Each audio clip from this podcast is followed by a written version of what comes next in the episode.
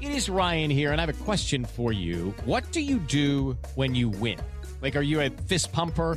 A woohooer, a hand clapper, a high fiver. I kind of like the high five, but if you want to hone in on those winning moves, check out Chumba Casino. At ChumbaCasino.com, choose from hundreds of social casino style games for your chance to redeem serious cash prizes. There are new game releases weekly, plus free daily bonuses. So don't wait. Start having the most fun ever at ChumbaCasino.com. No purchase necessary. VGW Group. Void were prohibited by law. See terms and conditions. 18 plus.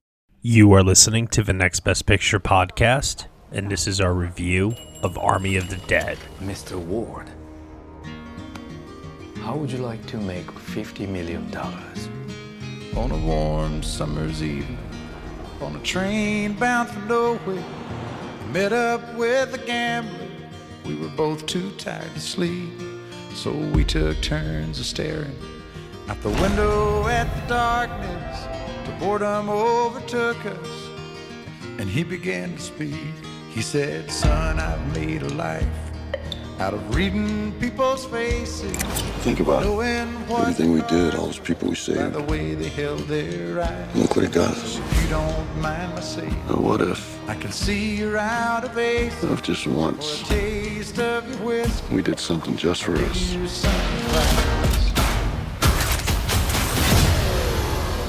You ready to play? There's $200 million in the vault beneath the strip. With a 32 hour window to get it out. Find the safe. This should be a simple in and out. It's not too late to go back.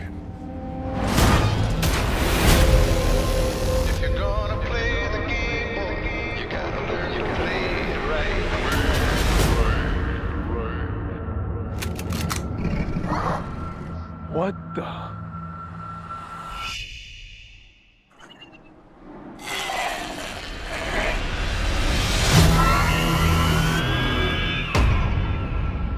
They're not what you think they are. They're smarter. They're faster. They're organized. Best that you can hope for is to die in your sleep. Oh, scheiße. You got to to know when to fold 'em, know when to walk and when to run. You never count your money when you're sitting at the table.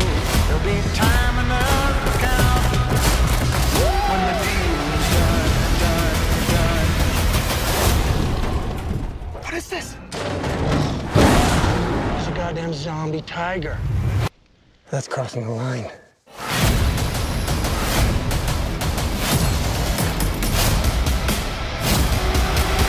All right, everybody, you were just listening to the trailer for Army of the Dead, and the story is as follows. After a zombie outbreak in Las Vegas, a group of mercenaries take the ultimate gamble by venturing into the quarantine zone for the greatest heist ever. The film is starring Dave Bautista, Ella Purnell, Omari Hardwick, Ana de la Reguera, Theo Rossi, Matthias Schweighofer, Nora Ar- Arnezeder, Hiroyuki Sanada, Tig Notaro, Raul Castillo, Huma Kush- Qureshi, and Garrett Dillahunt. It is written and directed by Zack Snyder. Here to join me today for this podcast review, I have Will Mavity Hello, hello, hello. and Josh Parham. Hello, hello. All right, so Zack Snyder is going back to the to the zombie genre. Uh, that's where he previously made his directorial debut back in 2004, I believe, with the film Dawn of the Dead. It's a movie that many people uh, have said is Zack Snyder's best still to this day. Oh, yeah. Debatable. He's a very, very polarizing figure in today's cinematic landscape.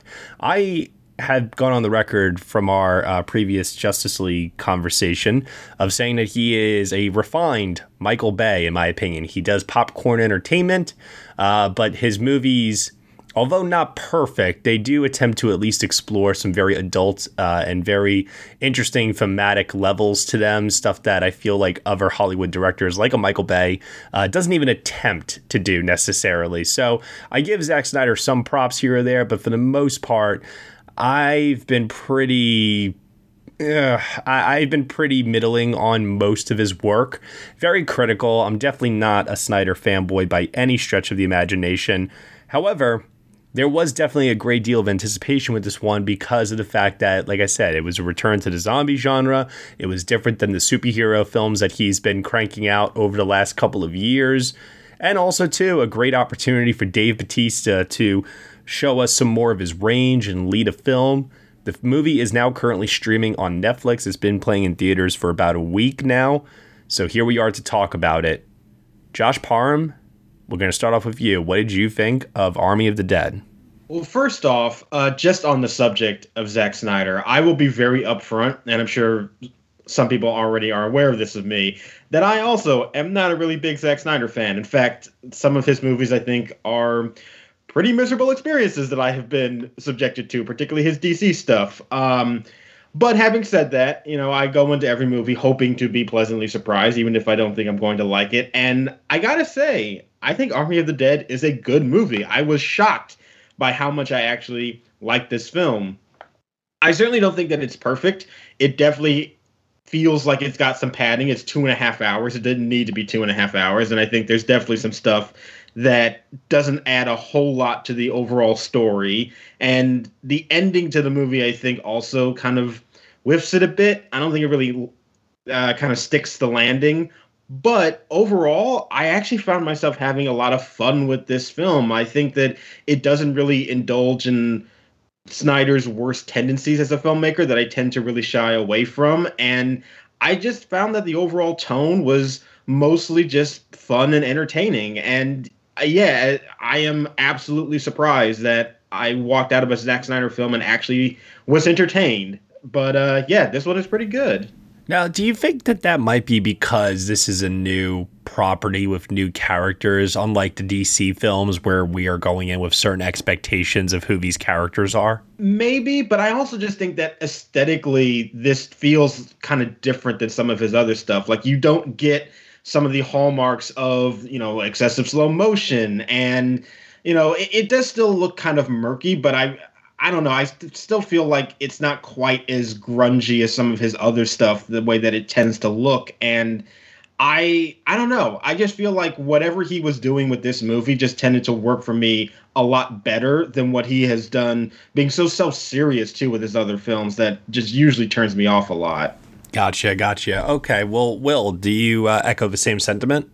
You know, I am also not a huge Snyder fan, but I actually went into this with pretty high expectations because I adore his Dawn of the Dead, and I'm I'm just a sucker for zombie movies. And ever since the teaser trailer for Resident Evil Extinction dropped in like 2006, I've still been waiting for something to truly deliver on the premise of zombies in Vegas.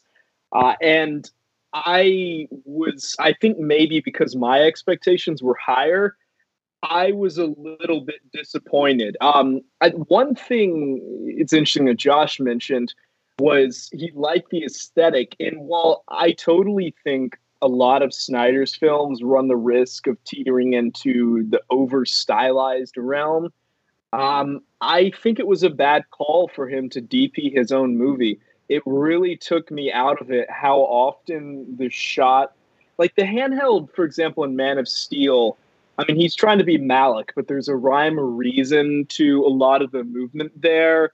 And the, the shot compositions seem like he really thought through, okay, we're going to be handheld, but this is what it's going to show. Whereas here, the handheld just kind of seemed like they hadn't storyboarded much in advance and it's just kind of capturing whatever coverage they can get. Uh, so the the handheld is kind of sloppy, and they have this awful shallow focus throughout.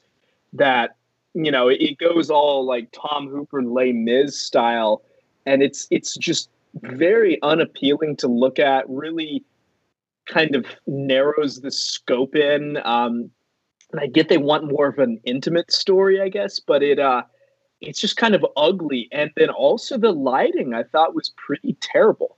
And so the just generally I missed some of his usual collaborators. I'm glad we weren't drowning in slow-mo, but I I would say it was one of the uglier big budget movies I've seen in a while. And I can't remember the last time a film's cinematography really took me out of it the way this did. And kind of beyond that, it wasn't as fun as I hoped it would be. It had like the opening credits are spectacular, and I think that was more the movie I wanted of zombies in Vegas as opposed to zombies after Vegas. And the film touches on it. There's moments where you have a scene involving glow sticks that really kind of evokes like this feeling of I'm in a haunted house and this is scary. I'm on the edge of my seat. And then there's uh the the German code breaker character uh is you know there's some good comic relief with him and there's a scene where they keep trying to bring in zombies to test a security mechanism that I thought was really funny but I felt like tone wise it had kind of this uneven tendency to not commit to that and instead fall back on trying to be serious. I thought it, it was too dedicated to trying to have pathos and really build on this tragedy backstory with Dave Bautista and his daughter, uh, a kind of emotion that S- Snyder just didn't write well. And I thought the the dedication to that seriousness really undermined the movie and did um, again as josh mentioned it, there's no reason it needed to be two and a half hours long. And i think that kind of dragging it out something like this could have benefited from being more zippy. And it just doesn't really take advantage of the vegas setting as much as i expected. Like a lot of the movie is just in hallways and underground bunkers. Uh, it's it's really only in the last 30 minutes aside from the opening credits that it really you know, it could have taken place anywhere for the most part, with the exception of those final 30 minutes. So I know I use shit on it a lot. I did, I, I enjoyed aspects of it, and I'm glad to see Snyder making something that isn't a superhero property. I mean, I, I, I enjoyed it more than I have enjoyed most of his superhero films. So that's a plus. Um, I thought Bautista did a solid job. Um, I'm always down for zombie movies, but yeah, it um it wanted to be too many things. It was too bloated. It was neither as fun nor as scary as I wanted it to be. So it um it could have been better. And that bothers me because I know the zombie movie you want to turn your brain off and enjoy it, but it didn't even entirely let me do that. This movie has one of the best trailers I've seen this year so far. And I think that coupled with my renewed faith in Zack Snyder following uh, his cut of the Justice League really did have my expectations also pretty high for this. I went into this super excited. I really, really did. And what I walked away with was something where I was more mixed on it than I wanted to be. I don't think I'm quite as negative as you will, but I'm also not as positive as Josh is. I too thought it was overlong. I have absolutely no idea why this movie is two and a half hours long. It makes no sense to me. And there's even all of this world building for potential sequels and spin-offs and things of that nature where quite frankly I felt like that was just kind of really dragging the plot down and hurting the pacing. And I think if the movie had been shorter and it was a little bit snappier, it could have been more fun because you also have all of these individual characters who, in a vacuum, they're all very entertaining and very interesting personalities. But as a team and as they work together, the chemistry is pretty much non existent between most of these actors to the point where I didn't understand why we needed that long runtime. It was driving me crazy. But what drove me even crazier than that was the cinematography. I will fully agree with that. But in, uh, before I get to more of that in detail, because I, I, share a lot of the same sentiments that you do there, Will. Um, I want I want to just talk about the length of this film, the world building, the story, you know, like, do you guys feel that this runtime of two and a half hours was justified for this? Oh no, absolutely. No, not. I mean we both said no. So I like, Yeah. I don't understand then why you would go this route with something like this because I was hoping for at least some really impactful character development, and God bless him, Dave Bautista, I think, is really trying in this movie. And I think that he is actually delivering a decent performance here and is showing uh, an emotional range that we haven't seen from him before. So I give him props for that. But I just never really got uh, attached to any of these other characters outside of oh they're quirky and funny and oh they have this definable trait but i never really cared about any of them Yeah, and I, I think that was that was something that if it wasn't just going to be fun, if it was going to go for emotion, then I, especially with that runtime, I expected more of that. You know, like you can spend an hour waiting for the plot to start, like in Jurassic Park, if you really do a good job defining the characters. But I think the problem was we didn't need this many characters. And that's like a rookie screenwriter mistake of putting in far too many characters. And I, I do think that was one of the biggest issues here because instead of really letting us focus on any one of them, it split them up. We kept focusing on them in different locations. And so yes instead of really letting us get attached to anyone, we get a, a lot. Instead of a lot about anyone, we get a little bit about everyone, and it's just not enough. I am going to slightly disagree with the assessment, though, in terms of just of how we don't get a lot of information about these characters. Like that's generally the setup of most heist movies, though. Like most heist movies are are assembled with the setup of you know a lot about like the person doing the setup, and then you get little bits of everybody else. So for me, uh, it didn't really bother me that I didn't get a whole lot of, of information about these characters because that's generally the construct of this type of movie. Like it's a zombie movie, but it is also a heist movie at the same time. The only section where it did actively bother me was with the daughter character, because that is clearly meant to be the most emotional weight that the Dave Bautista character is saddled with. And I completely agree that I think that the movie does a pretty poor job of establishing those stakes and making us as an audience feel invested in that emotional outcome. And I will completely agree with you on that section. But in terms of all the other characters, I found that their main function, yeah, was to deliver some quirks here or there, but that's usually what I normally get out of heist movies. And I thought that those characters were well cast. I liked all the actors in those roles, and I thought that they delivered what was necessary for me to be entertained by them. Yeah, I agree. The daughter having to come with him on the mission, I thought was extremely forced Oh, and the story didn't actually need it in my opinion. I And thought that everything the daughter did was forced over and over. Yeah. I mean, like I can't get into. um oh, We're not getting into spoilers yet, but No. there- there's something she does to make that the the story, I guess, needed her to do that is just insane in the third act, and then was ultimately all for nothing, as we'll get into. And the story doesn't even address that. She doesn't care yeah. that that really bothered me. It, it wasn't that we didn't have information about the side characters. I just thought there were too many of them, and you know they they they split up quirky characteristics between a lot of characters instead of just giving kind of combining them into a few more. I mean, this movie would have been okay if the team was, let's say, only. I know this is like unrealistic for the job that they were pulling off, but if it was only like four characters, you know, if it was like a smaller unit, something like a the size of um, I don't know, let's say like the Guardians of the Galaxy, like the original group before they started adding all those other characters into it all. But like, I felt like the, I, I agree with Will. It's it's maybe not so much information. It's that what what drives me crazy is that the movie's two and a half hours long, and you have all these characters, and you should have enough time to make them all very fully fleshed out and get me to actually emotionally care about them. But instead, I can't tell you any of their names. I can't really tell you anything other than something I visually saw on screen about them. Like, oh, that one uses a chainsaw. Oh, she's the pilot.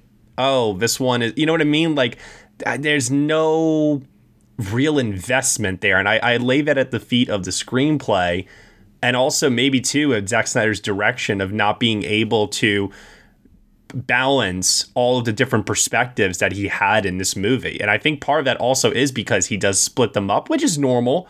You know, I, I think with an ensemble this big, it's normal to definitely do that. But there came a certain point when that happened where I felt more invested in one group as opposed to another. And because I didn't have an even level of investment, next thing you know, like I started getting a little scattershot throughout the movie. Plus, the runtime is going a little too long. I'm starting to get a little, you know, weary and I'm starting to wander off and drift as I'm watching the movie. My concentration is getting all thrown off. Probably also because the shallow uh, depth of field is also fucking with me so much. I'm just drifting in and out of focus. yeah, I mean, again, I just think that, like, I understand the complaint about the characters, but, like, I think back to every heist movie that I've ever seen, and I, like, I don't remember any of those characters' names. I can't tell you who any of the characters are in, like, the Ocean's movies. Like I just remember Danny Ocean. It's not their names, but it's like the Italian job. Okay, so you have handsome Rob or whatever his name is, you know, and he's like he he's he's the suave Jason Statham one who can smooth talk his way out of anything. And then you have the Don Cheadle character who's deaf in one ear. He's the explosive expert, and you have the Seth Green character who's a music junkie and wants speakers so loud they can blow out somebody's clothes off. I mean, like there's there's a smaller number of them, and they are a little bit better defined. They do. I mean, you know, okay, so Army of the Dead gives each character characteristics, but you could have consolidated them. We had two times as many people as we needed, um, especially when you have this runtime. I mean, I, I think the problem was it wanted to be both a heist movie and it wanted to be both a zombie movie. And a heist movie, you want to have lots of uh, quirky characters that you can remember, but then you also in a zombie movie, you just want a uh, you want a lot of cannon fodder, basically. And combining them, especially because the pitch is the great greatest heist ever pulled, and uh, in terms of being a heist movie, the the heist itself isn't that interesting. No, and I think that's also part of it. I don't want to say it's easy, but um, it doesn't really commit to that angle either, which I think is, in terms of the funness, is a bit of a letdown too. Heist movies also always have like a gotcha moment towards the end where there's a nice reveal and you realize that there's a character that's been like planning something all along and they're a couple steps ahead of everyone and so on and so forth. None of that here. And I think that's also because it's not just a heist film and a zombie film, it's also an action movie. And so you also have to incorporate moments of action. Uh, so instead of these clever reveals that the screenplay could have done in terms of like hidden motivations or something like that, like the Garrett Dillahunt character, it's like, come on, like we, we know why he's on that mission. You can see it coming a mile away. And there really isn't, in my opinion, like significant payoff to that character outside Oh. of the way that he gets killed. Uh, but in terms of the story, there's really nothing I feel like that was added other than world building for a sequel potentially. Um, but as I was saying, though, in terms of like the action of this movie, I'll give Snyder credit where credit's due here. Like, I I know it may sound like I'm complaining a lot about this film, but I actually was thoroughly entertained by it from a stylistic sense of like blending the zombie, the heist, and the action genres all together. I don't think it ever succeeds in either one of them perfectly, but as a unit, combining all three, I, I had fun with that mashup of genres. Yeah, I, I think that this movie definitely is the most fun that I've ever had watching a Zack Snyder film in a very, very long time.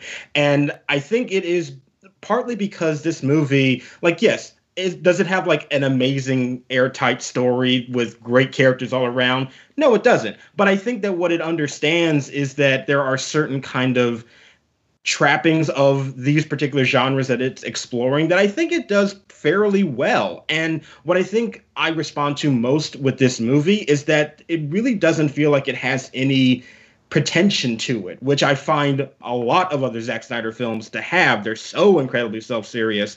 And while this movie does indulge in that a little bit, and it's definitely the weakest parts of the film, I think for the most part, it has the mentality of just sort of wanting to relish in this setup. And I found a lot of that to be very intriguing. I found the dichotomy of the zombies themselves to be very, very intriguing. And um, I, you know the setup of where their hierarchy is and how they interact with them and why, what the characters have to do to figure that out. I found all That's that all fantastic. Yeah. That's that's great. That was like the high point of the movie for me was the actual let's take the zombies and let's do something different with them as opposed to what we've seen in other zombie films before. That made this movie very unique and honestly too like that main zombie uh that that that that that leader one great antagonist Zeus. terrific antagonist for our uh, even though there was no lines of dialogue or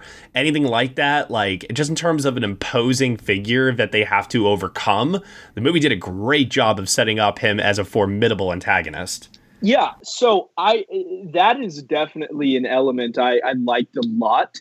And I think that's what drove me crazy with this film is it has a lot of individual pockets of things I'm like, fuck yeah, about.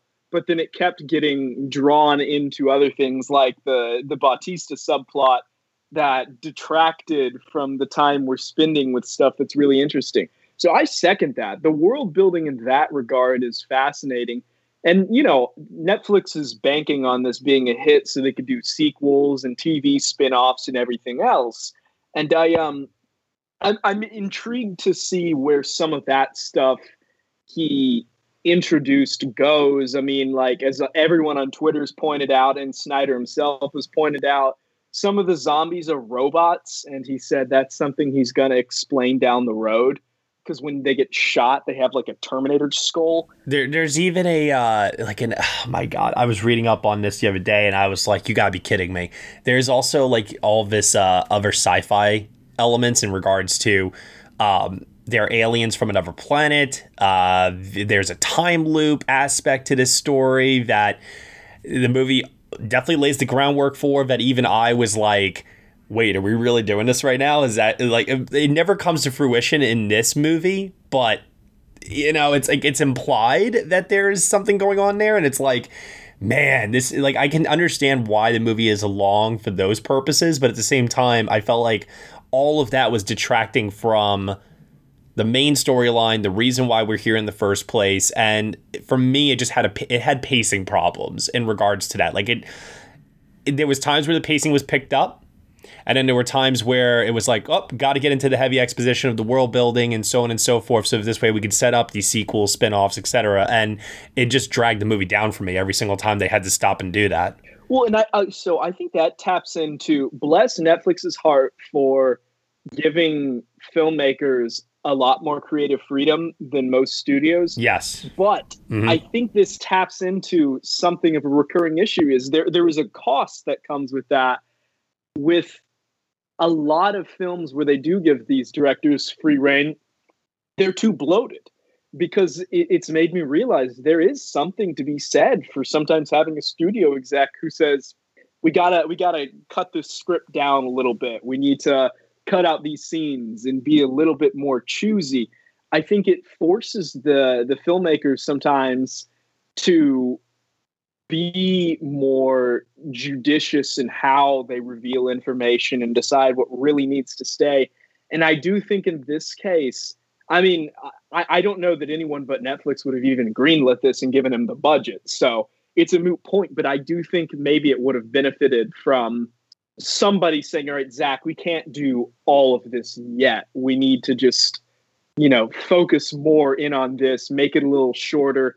Because I mean, the man, you know, the man has a million ideas clearly, and And he has vi- and he has vision. You know when they use the term like from the visionary director, et cetera, et cetera. Like I'll give Zack Snyder this. He definitely has a unique style that is onto himself. And with Justice League, you know the uh, the Snyder cut version, there was something really gleeful to me about seeing him uh, unleash his full vision for that movie. And here, I felt like the same thing did occur where this is 100%, the gloves are off, he can do whatever he wants. Netflix gave him complete control. The problem for me is that I do not think the screenplay was strong enough to withstand all of that extra uh, creative freedom that he wanted to throw at it.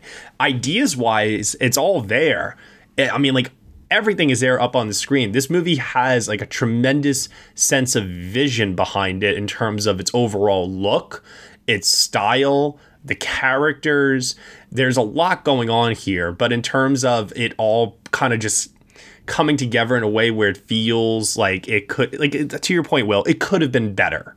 Um, I do think that there is potential with another film set within this universe to expand upon what's been done here and make it better.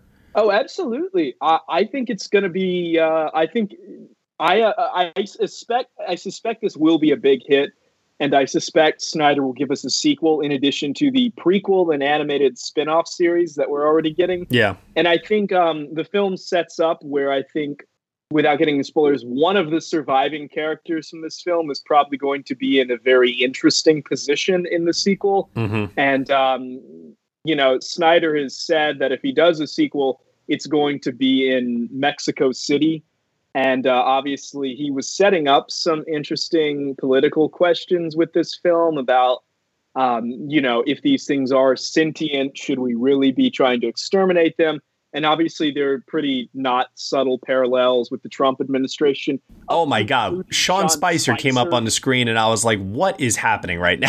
so, obviously, that will, if the next film takes place in Mexico City, um, I imagine that those political parallels will be even more increased, obviously, with. Um, I know IndieWire did an article. They're talking about, like, well, the obvious thing is that the U.S. will build a wall um, to quarantine. Yeah. So, you know, there, there will be some interesting stuff. People forget, too, that Dawn of the Dead was very political. Well, both versions of Dawn of the Dead yeah, are political. No, I know, but hit, but I'm talking about Snyder's version especially. Like, people forget that. So I, I, I think there will be some interesting ideas that can really be played upon in the sequel. Yeah, I mean, more more power to the guy. He clearly has a lot he wants to do. I think he just tried to do a little bit too much of it here. Hello, it is Ryan, and we could all use an extra bright spot in our day, couldn't we? Just to make up for things like sitting in traffic, doing the dishes, counting your steps, you know, all the mundane stuff. That is why I'm such a big fan of Chumba Casino. Chumba Casino has all your favorite social casino style games that you can play for free anytime, anywhere with daily bonuses. That should brighten your day a little. Actually, a lot. So sign up now at chumbacasino.com. That's ChumbaCasino.com. No purchase necessary. VGW. Void were prohibited by law. See terms and conditions. 18 plus. Hello, and welcome to Novel Conversations, a podcast about the world's greatest stories. I'm your host, Frank Lavallo, and for each episode of Novel Conversations, I talk to two readers about one book. And together, we summarize the story for you. We introduce you to the characters, we tell you what happens to them, and we read from the book along the way. So if you love hearing a good story, you're in the right place. Our ninth season is coming this fall. Tune in to hear from some of the all time great authors Charles Dickens, Jules Verne, F. Scott Fitzgerald, and more. Subscribe to Novel Conversations wherever you listen to podcasts.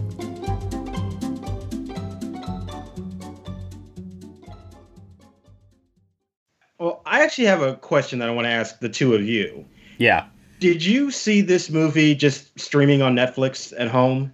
Yes. Yes, I did not see this in a theater. Okay, because I did go out and actually see this movie in a theater. Okay. And I th- I think that maybe that also might be influencing my opinion of this film because I do think this plays really well on a big screen. Like I know that there are some issues with the cinematography, and I will agree that I think the shallow depth of field does get a little excessive at a certain point. But I also think that despite having a very limited kind of perspective, I still think that there is something to the kind of the scope of this film that plays very well on a really big screen and locks you into that experience. And also like the sound design came through really, really well. Like I really yeah. loved all the sound work in this film.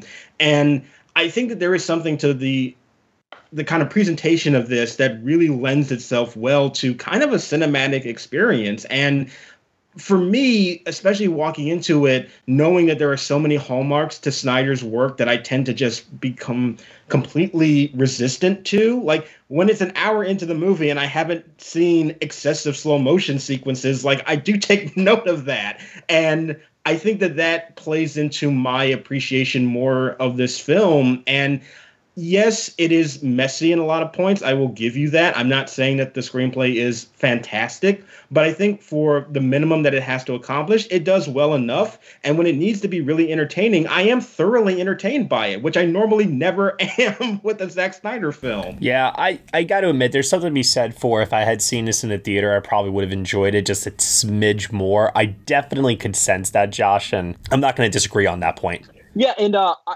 I commented on the cinematography on Twitter, and I did have a couple people say, "Oh, you should have seen it in the theater. the The compression on Netflix makes it darker and murkier."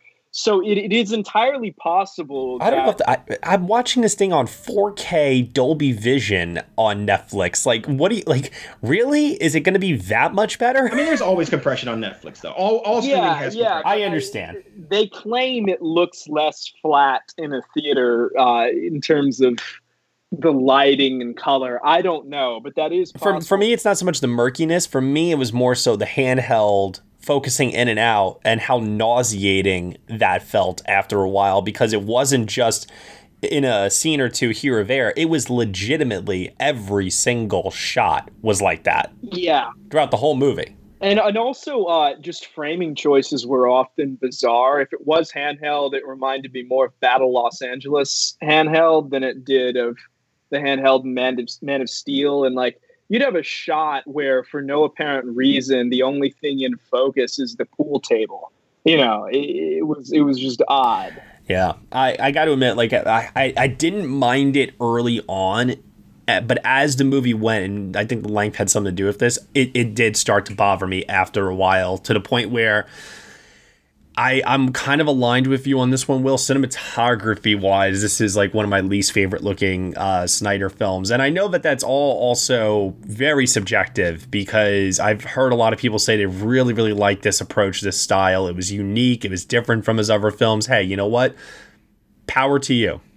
I mean, yeah, I, I, will say it myself. Like, I'm not going to say that I think that this is like a great looking movie, but to be honest with you, I feel like this approach means that he could not do some of his other things that a lot of people tend to really like but as i've said i don't really find myself responding to. So i actually do appreciate the more handheld the more like sort of guerrilla style filmmaking that they were going for with a little bit more style to it. Like is it consistently always great? No but i think for the tone of the movie that they're going for for this kind of you know, putting the team together and infiltrating this very gritty and rough environment. I thought it worked for this material overall.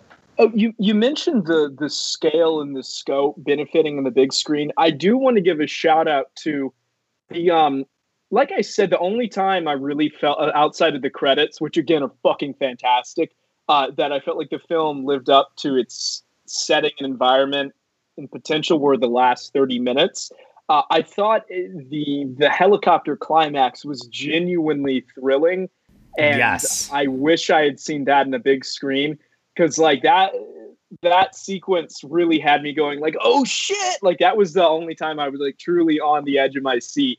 And uh, I want to give a shout out because you know I, I'm sure the visuals there were very CGI heavy, but I thought that was a very well executed climax. Not to mention, and I just found this out after I saw the movie. I didn't know this in the lead up to it. I had no idea that Tig Notaro was inserted into this film after the, after the fact. Yeah, that's insane to me. Seamless. Yep. And and I think like for me not knowing that and watching it and not picking up on oh that that shot looked weird for some reason. And, and I mean, granted, I wouldn't have known why, but even as someone who had no idea, it completely worked for me because I was shocked afterwards to find out that information. Now, did either one of you know that prior to? And I don't know, did you guys have a different experience of her character in this film as a result of that? I, had heard yeah. and forgot. Mm. I knew that she had replaced uh, Chris D'Elia. I, I, didn't know that information going in, and I kind of wish I didn't because I was sort of looking for the seams. And I think there are a couple occasions where you can find it if you're looking for it, and that was distracting. But I don't really lay that at the movie. That's my expectation walking into the film. I do think overall it is like if you don't know it, as you said, Matt, it does feel pretty seamless. And I think the construction of that character anyway is sort of separate from a lot of people, so it's not like too distracting anyway. And also, Yeah. Tig Notaro is fucking great in this movie. Like she's so good, Yeah. so that helps too. I do think that Dave Bautista is MVP of this film, but I want to give a shout out also to uh, Matthias uh, uh, Hofer, who plays uh, Ludwig Dieter, the the safecracker. I thought he was a riot in this movie. Yeah, him and uh, Omari Hardwick is always a presence I like on screen, and I think he's on his way to be very big as an actor. Um, I, I liked him and uh, Matthias's rapport. That was some of the highlight of the movie, and I wish we had a little bit more of that. And I know Matthias is getting his own prequel movie on Netflix later this year about his safecracking adventures. So I'm glad we'll get to see more of that. How is your boy Raul, Josh? Tell us about your boy Raul. Well, I mean, he he served the function that he needed to serve. He showed up in the movie, and I got to look at him. Like that, that's all I really needed. Like I'm not gonna sit here and say like, oh yeah, he had an amazing character. He didn't, but I didn't need an amazing character. Like he was fine. I He did. I did find it hysterical that the criteria for hiring him to come on this mission is that he had YouTube videos of him killing zombies. Killing zombies. I know. Like I was like, wow, that's the bar. Okay. hey, you know what? I'll take it. It's fine. I thought it, he was entertaining, but I also will agree that the um, the chemistry between those other two did grow on me. It was kind of annoying to me at first, but then by the end of it, I was like kind of genuinely somewhat caring about them, which I found to be really a feat of their performances. And that scene at the safe that that was I, I will I will give you that you know it's like I mentioned earlier that I didn't think there was much chemistry between the characters in this movie like at all but that scene at the safe was well executed Oh, between God. the two of them Yeah, The- the whole that- safe scene was that was great. a great moment. That that Yeah. was, and I was like, "Fuck!" It- I think this, if we had focused more, uh, if we'd narrowed the scope and focused a little bit more, there could have been more like this in the movie because that did hit hard. yes And uh, yeah, you know what didn't hit hard the neck snapping that was. Oh my god, there was that was almost it was that was actually borderline almost comical the way that that was done the the the reveal that just kind of came out of nowhere. Before that, I was like, "Wait, what?" Yeah. I don't want to get too too heavy into the spoilers of all of this, but uh, another thing too that also rubbed me the wrong way from a character standpoint, I could have really have done without the Theo Rossi character. I, I was like, this feels like a totally different movie.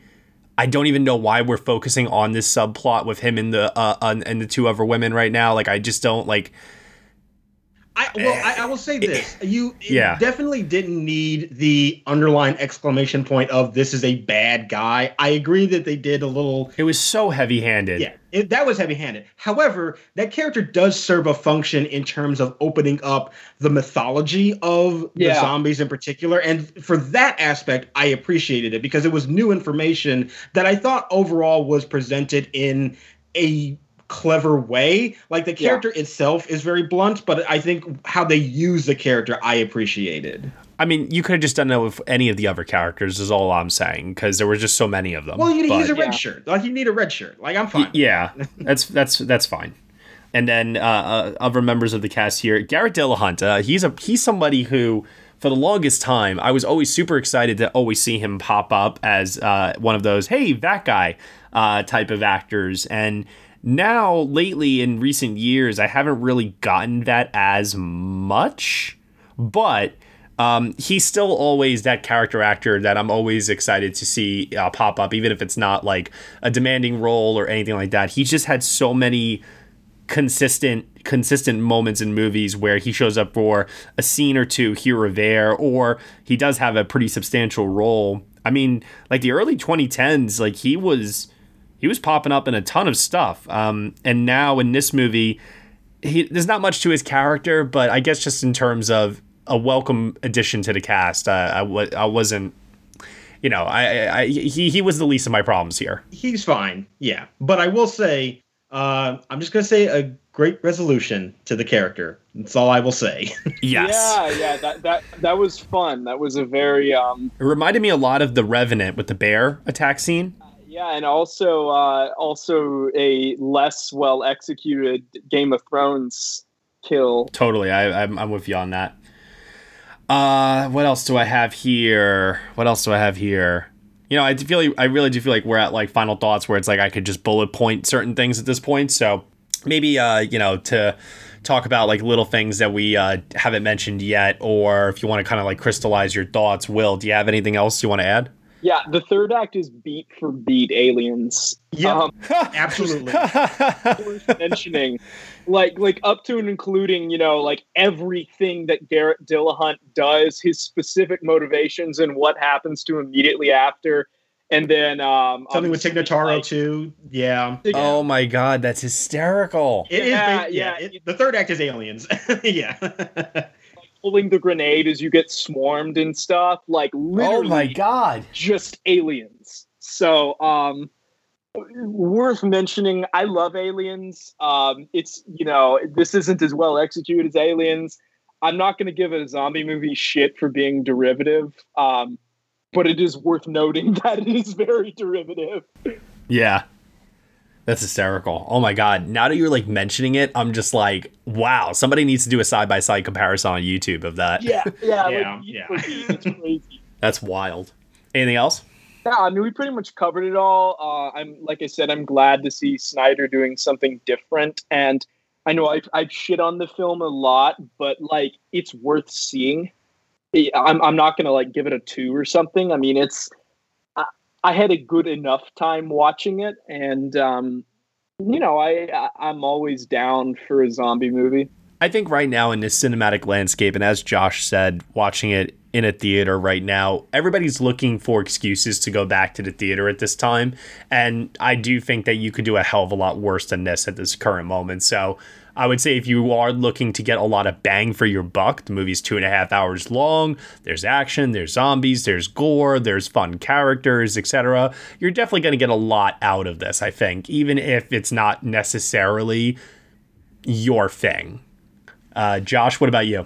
Uh, two quick things I want to mention. One, the negative is you cannot waste Hiroyuki Sanada and think that that's okay. I'm sorry. No, Like, oh, I agree. sure. I was so disappointed that he didn't have much more to do in this. his character didn't even need to be in the movie. Like literally, uh, everything that he served could have been accomplished by proxy. Like I'm not saying I didn't want to see uh, Hiroyuki Sanada in a movie. I just wanted more of him. And if you're not, then Garrett Dillahunt could have delivered all the exposition that his character needed. The only reason I can assume he's in here is that he's going to have a bigger role to play in the sequels. Yeah, probably. yeah, but but what he does in this movie completely wasted. It's like between this and Mortal Kombat, that movies don't know what to do with him anymore, and I find that to be very sad because he's such a great actor.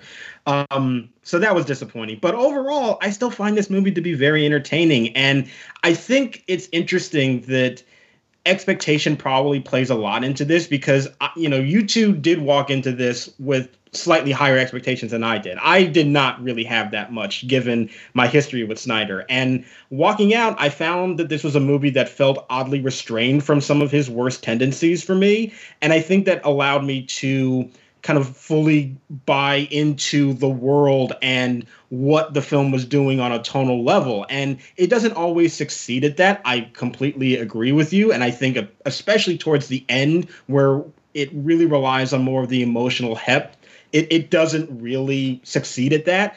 But I still found myself like in the moment being very entertained by what was happening on screen. And I found that this was more fun than I had had than I usually get when watching Zack Snyder movies. And it's not perfect, but it was really solid entertainment that I found myself very much enjoying. So I, I, feel like there are these characteristics of Zack Snyder films that have popped up in pretty much his all of his movies. There's usually a stunning opening credit sequence, and Viva Las Vegas uh, by Richard Cheese here is really fantastic, and I think it's his best opening credit sequence since Watchmen, actually.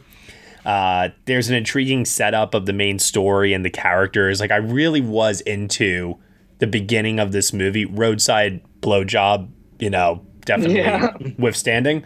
Um, I thought that was really ridiculous, but that also kind of also highlights another thing too, which is his screenplays. While, like I said earlier, they attempt to explore deeper thematic la- layers of content that I'm like really interested in, there are these moments, whether they're lines of dialogue or something like that, for example, where I'm just like, really, like, we're gonna be that straightforward and blatant with our approach to it. Okay, fine, you do you, Zack. Um, the other thing too that he also has in a lot of his films are, is he has a he has a very obvious i'm not so sure if it's great or bad soundtrack um, so for example the movie closes with the track zombie by the cranberries and I was dying. i didn't know if that was the greatest or the worst thing i've heard this year. I was i was just shocked that it actually was used that i i think i kind of liked it despite how obvious it was you know? Um so a lot of his movies have very obvious soundtrack choices that sometimes don't fit. Of course, I'm thinking of Hallelujah and Watchmen uh, as one other example, but there have been other tendencies of this in his filmography before. Um, as we mentioned earlier, there is a lack of slow motion in this movie in this movie compared to his others, which I did appreciate, even though that is definitely a uh, hallmark of his at this point. And a lot of the time, the style is used to distract people from how poorly written his movies tend to be. A lot of the time, people get kind of sucked up in the visuals that they don't really care about anything else. I mean, 300 was kind of all about that, you know, when you think, when you look back on it. Um, but here, I, I like, uh, once again, I think Dave Bautista is doing a tremendous amount of heavy lifting on his, you know, very big muscular back. I think he's carrying so much in this that I think it's his best performance to date. Um, I, and maybe that's not saying much, but he's really endeared himself, I think, to a lot of us because he has stressed in a lot of interviews that he really does want to push himself. He wants to challenge himself. He wants to work with directors that he admires. And there's something about seeing a, a wrestler come from that world who transitions into acting and decides to go that route as opposed to you know what Dwayne Johnson did, which he turned himself into a brand and made himself the biggest movie star in the entire world. Nothing wrong with that, just a different approach. And I think I appreciate Bautista's approach just a little bit more, is all. And this is another example of him trying to prove that. So props to him in that regard. Overall, I had a good time with this. I would not call it perfect by any means, and I definitely have some subjective quibbles about it. But overall, especially if you're seeing it in a theater, um, this was a really, really good time. I say, I think if you are going to watch it at home, I would recommend watching it with friends. I think that would help, you know, because it is a, a, a fun film at times to watch, and you know some of the zombie action and so on and so forth. Um, I'm gonna give it a six out of ten. Uh, what about you, Josh? I'm going to give it a 7 out of 10, which I never thought I would ever utter those words in talking about a Zack Snyder film, but I had a lot of fun with it, much more than I ever expected to. What about you, Will? Yeah, we're doing the whole singular raising the bar thing because I am 5 out of 10. There it is. All right, so there you go. Uh, in terms of Oscar potential for Army of the Dead, somebody here, I don't remember if it was you, Will, or Josh, uh, mentioned the sound work in this film. Uh, do you think that visual effects, like do you, like makeup? I mean, what anything, anything at all? I think it's too early in the year, probably, especially in a year where like all the blockbusters got pushed to this year. Um, you know, if this had opened last year, I think it could have shown up in the makeup race or the definitely in the visual effects race, courtesy of the Tiger uh, and some of those background extensions. As it stands now, unless Netflix decides to make this one of their big horses come awards time for the below the line races, which I don't think they will because they have a ton of stuff coming later this year. Uh, I I don't think this is going to compete in any awards category. But you know, the the makeup branch is is unpredictable. You know, they they sometimes have they sometimes do like to bring creature features to the Bake Off. Hansel and Gretel Witch Hunters made it to the Makeup Bake Off one year, so um, maybe this this shows up. The makeup was done by um, the, the people who were nominated years ago for Star Trek: First Contact, so it um, the branch knows them. I guess that could happen. I don't think it will. I'd be surprised if it got any nominations. I, would be surprised if Netflix even decided to back it. If I'm being completely honest with you. Yeah, I, I don't think that this is going to get any nominations. Like, I agree with you, Will, that the makeup could show up on the Bake Off, I because that's something that that branch can do. But I still don't really find it that it's going to get there. I'd love it for it to do so. I think the makeup is also really great and deserves recognition as well. And yeah, I did really like the sound work, but I don't think that's going to happen. And I think that this is going to be seen as it's entertaining, it's for the masses, it's popcorn, it's popcorn movie, but outside of that, I don't really see any awards potential for it, even though it has elements that I do think are worthy of recognition. All right, so I'll do it here for our review of Army of the Dead here on the Next Best Picture podcast. Will Mavity, tell everyone that's listening right now where they can find you on the internet. You can find me on Twitter at Mavericks Movies. Josh Parham. You can find me on Twitter at JR Parham. And you can find me at Next Best Picture. Thank you so much, everyone, for listening to the Next Best Picture podcast. We are proud to be part of the Evergreen Podcast Network, and you can subscribe to us anywhere where you subscribe to podcasts. Be sure to leave us a review on Apple Podcasts and let us know what you think of the show. We really appreciate your feedback and your support, which you can also lend on over at Patreon. For $1 minimum a month, you will get some exclusive podcast content from us. Thank you so much for listening, as always, and we shall see you all next time.